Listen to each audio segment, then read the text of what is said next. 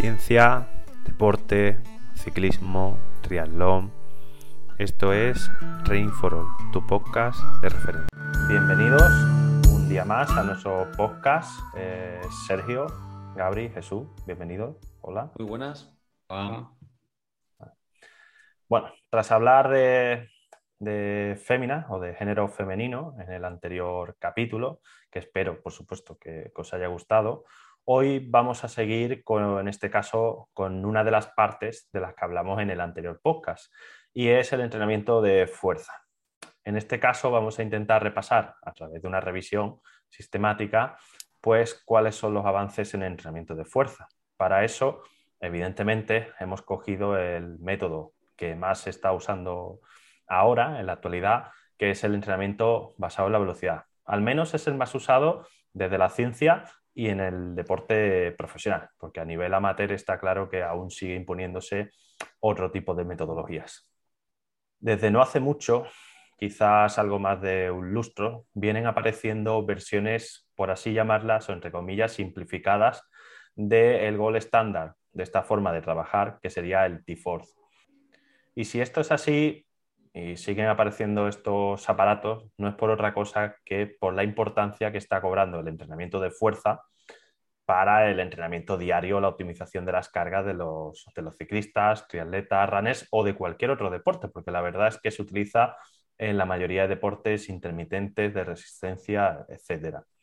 Además, eh, la investigación que se ha desarrollado en torno a este tipo de metodologías eh, es eminentemente española, está desarrollada desde universidades españolas. Autores como Vadillo, Payarés, o en este caso López Segovia, pues son todos españoles y de universidades españolas. Así que creo que debemos de sentirnos orgullosos de que en este caso, pues creo que España o los investigadores españoles, el Producto Nacional, está, siendo pionero en este tipo de metodologías. Atender, chicos, porque este no es un tema menor, como diría Rajoy, es un tema mayor.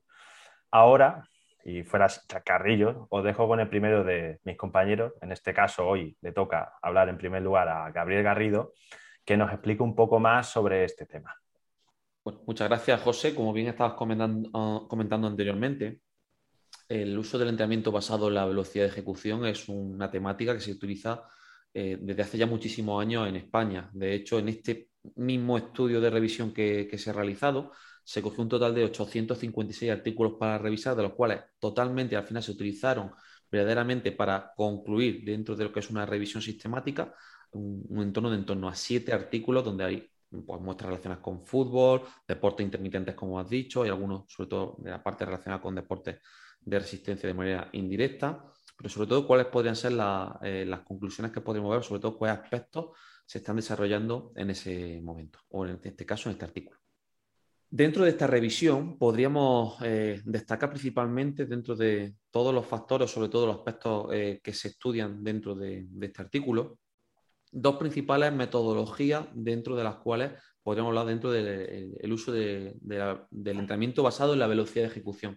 Principalmente podríamos ah, encontrar artículos donde se quiere controlar cuál es la pérdida de velocidad asociada a una repetición o una serie en concreto, de hecho, la mayoría de estos artículos lo que buscan es o recomiendan estar en torno a pérdida de velocidad de ejecución en torno al 10-20% máximo, dependiendo de las demandas específicas del deporte en cuestión.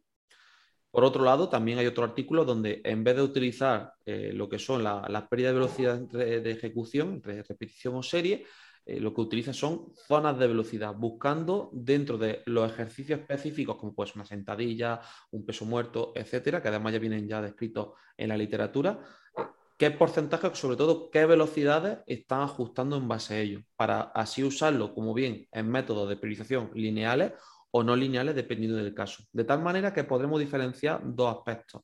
Eh, sistemas o metodologías que se están utilizando en dicho artículo, donde se utiliza en tiempo real un sistema de feedback, en este caso el uso de un encode, como puede ser el T4 que ha comentado anteriormente mi compañero José, o utilizar en base a una velocidad específica que se va buscando la evolución de distintas cargas. Esto tiene aspectos muy interesantes desde el punto de vista de aplicación, que luego comentarán mis compañeros, pero sobre todo podríamos destacar que en base a estos dos tipos de métodos a nivel general, podríamos decir que sobre todo las conclusiones que sacan dentro de este estudio los autores es que encuentran que tanto desde el punto de vista motivacional e intencional como desde el punto de vista de medición al final de ganancias de fuerza, parece ser que el método relacionado con el feedback directo, directo es decir, cuando estáis realizando una sentadilla, un, cualquier tipo de ejercicio y estamos viendo en tiempo real cuál es nuestra velocidad y cuál es nuestra velocidad, intencionalmente las ganancias de fuerza son mayores respecto a solo usar eh, metodologías relacionadas solo con la valoración de, la velocidad sin entrar en, más detalles. De tal manera que algunos de los aspectos relacionados con el trabajo de fuerza basado en esa velocidad va a ser muy interesante introducirlo o incluso incluirlo en las preparaciones de deportistas en base a esa pérdida de velocidad de la serie o la repetición dependiendo del objetivo del deportista. Bien, una vez que mi compañero Gabri ha comentado todos estos aspectos relacionados con el artículo y los puntos a los que se ha llegado en esas conclusiones, como los rangos de pérdida de velocidad o las zonas y demás, quiero hablar de cómo aplicamos, cómo llevamos todo, todo esto del entrenamiento de fuerza al entrenamiento. Bien, hoy en día tenemos herramientas como las que han comentado mis compañeros, los encoders y otras aplicaciones con las que se pueden controlar todos estos aspectos. Está claro que el entrenamiento de la fuerza es muy importante en todos los deportes, tanto a nivel de prevención de lesiones como para mejora del rendimiento. Eh, quiero comentar que tradicionalmente se han usado y se siguen usando métodos, ¿no? Como el RPE, uno de los más usados y que sigue siendo válido, pero es cierto que la ciencia y los avances tecnológicos nos han traído nuevas herramientas cada vez más, más útiles. Una de ellas, eh, como estamos comentando ahora, es el entrenamiento basado en la velocidad, el cual, como indica este estudio, se puede utilizar de diferentes maneras, como han dicho mis compañeros, con las pérdidas de velocidad, etc.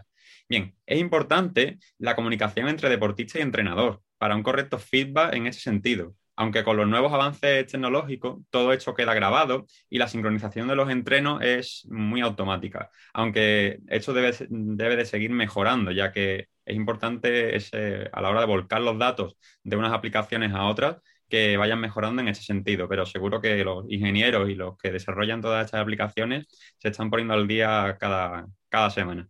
Eh, por otro lado, quiero comentar también que en los últimos años ha aumentado considerablemente el entrenamiento basado en la velocidad, como estamos hablando, en los deportistas amateurs, al igual que pasó en su día con los potenciómetros de ciclismo. Y estamos seguros de que en los próximos años esto se extenderá aún más. Por lo tanto, es importante que se siga investigando estos aspectos, como ya se hace, y que tanto entrenadores como deportistas pongan al día en estos aspectos, ya que es una temática que permite individualizar muchísimo el entreno y mejorar mucho el, rendimiento. Eh, pues sí, al final muy de acuerdo con, con mis compañeros. Eh, un poco ya para, resumir lo que, lo que han expuesto ellos, eh, decir eso, ¿no? que al final está ganando mucho peso, cada vez hay más investigaciones y más pruebas de que el entrenamiento basado en la velocidad es mucho más efectivo que los métodos más tradicionales. Y un poco a raíz de este artículo que hemos aquí expuesto en el, en el podcast, podríamos quedarnos con una serie de, claves, ¿no? Que serían, en, primer lugar, hemos visto que trabajar aplicando pérdidas de velocidad en torno a un 10-20% es una buena opción para producir adaptaciones neuromusculares positivas, a la vez que la fatiga producida no es muy excesiva. esto posibilita que la calidad del trabajo sea muy, muy alta. Eh, obviamente tenemos que tener en cuenta las características y objetivos personales pero como recomendación general, eh, trabajar aplicando este porcentaje de, pérdida de velocidad puede ser una muy buena opción. Eh, también eh, sacamos en claro de este artículo que se pueden usar zonas de velocidad basados en la curva personal ¿no? de cada deportista de fuerza-velocidad y tenerlo en cuenta a la hora de, programar los entrenamientos. Se ha visto que, es muy positivo tanto en rendimiento como en composición corporal, el uso de estas zonas de velocidad. Y obviamente, pues también de este artículo sacamos que estas zonas de velocidad que comentábamos se pueden priorizar para maximizar esas adaptaciones al entrenamiento. Es decir, gracias a esta priorización podemos hacer que, evitar que no se produzcan interferencias con el entrenamiento de, resistencia y así, al fin y al cabo, hacer mucho más eficiente y eficaz el proceso de, entrenamiento. Eh, también es cierto y es algo muy a tener en cuenta que el entrenamiento basado en la velocidad permite un feedback instantáneo eh, cada vez más accesible al deportista y esto hace que el propio deportista pues eh, sufra, o sea, eh, experimente el proceso de, entrenamiento de, fuerza como mucho más motivante que, antiguamente, ¿no? Entonces esto pues va abriendo un poco también las miras ¿no? de los deportistas que a veces se han mostrado reacios a este tipo de, de entrenamiento también por la fatiga muscular o el daño muscular que luego le dejaba. Entonces, como entrenador nos permite controlar mucho mejor las cargas y también al deportista pues siente que, está mejorando, que está progresando eh, más, instantáneamente. El entrenamiento de fuerza basado en la velocidad permite un feedback instantáneo que hace que este tipo de trabajo sea, se haya hecho mucho más motivante de cara al deportista. Eh, además, también permite que, el deportista vaya asociando valores y valores de fuerza con sensaciones y esto lo ayuda a, conocer, a conocerse mucho mejor. Eh, deportivamente. Esto puede ser un poco similar a lo que pasó con el potenciómetro en su momento, que, el tener ese feedback instantáneo y el notar esa mejoría en cuanto a, datos y registros, pues haga que el proceso de entrenamiento sea eh, mucho más motivante para, el deportista. También nos permite que al poder controlar la fatiga mucho mejor, eh, ese daño muscular que, en muchos deportistas se producía y esas malas sensaciones luego en la bici o en otro deporte, pues también las evitemos. Entonces me parece que, el entrenamiento basado en la velocidad ha supuesto una revolución en cuanto al entrenamiento de fuerza y que esto nos está permitiendo también a los entrenadores controlar mucho mejor la fatiga y las cargas de trabajo. Entonces esto también unido a que hace más, más motivante el proceso a los deportistas, pues eh, está claro que, es un avance totalmente, ¿no? Eh, sin duda, pues ha hecho que el entrenamiento de fuerza sea mucho más eficiente, pero no obstante, pues debe seguir haciendo, haciéndose esto, estas herramientas más accesibles a los deportistas y que se siga extendiendo. También es tarea de los entrenadores pues transmitir esta información lo más adecuadamente posible a nuestros deportistas y, que, y transmitirles esos beneficios que les puede aportar y que ya ellos pues consideren si, si quieren implementar esta forma de, de trabajo a sus entrenamientos o no. Y ya un poco para que mis compañeros resuman sus conclusiones, le, le doy paso a, a ellos. Perfecto, yo, yo, creo que hay una palabra que si no lo hemos dicho todo ha faltado poco, que es revolución. Eh, es muy parecida a la que sufren los potenciómetros, ¿no? Recordar, eh, pasó por SRM, luego el PowerTap y luego el resto de sistemas que poco a poco han ido la competencia, que es súper importante, ¿no? Sobre todo lo que nos gusta de la economía, la competencia eh, es la clave para rebajar precios eh, en, el, mercado, por lo cual, conforme va saliendo más competencia, se van inventando nuevos sistemas que, van abaratando, ¿no? Esa, ese I más D de las empresas va abaratando el precio de, las herramientas y en este caso pues hemos pasado de un T-Force que no recuerdo si valía unos 3.000 euros aproximadamente. 3.000, 6.000. Sí, eh, a un ADR encoder que vale 190 y que si consigues un cupón de descuento, pues todavía te sale un poco más barato, no sé si 170 o por ahí, ¿no?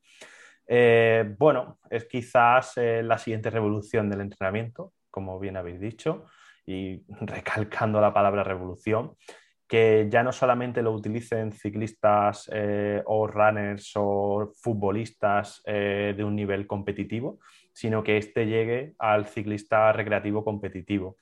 Eh, en este caso, pues quizá las empresas somos o jugamos un papel súper importante introduciéndolo dentro de nuestras instalaciones y para aquellos que no puedan o que no estén cerca de sus entrenadores, pues quizás el, poder comprarlo por un precio bastante asequible, como he dicho antes en el caso de, de la DR Encoder para mí clave eh, todo lo que habéis comentado desde el punto de vista no solo de cuantificación y al final control de, la fatiga residual, que creo que era uno de los conceptos que más les pasaba y más errores tenían eh, tradicionalmente los deportistas. Normalmente, en concreto, el deportista de resistencia sido un deportista que ha enfocado más el trabajo de fuerza. Se ha intentado imitar lo que se hacía, por ejemplo, en el culturismo, donde se llegaba incluso al fallo muscular y eso no es lo ideal.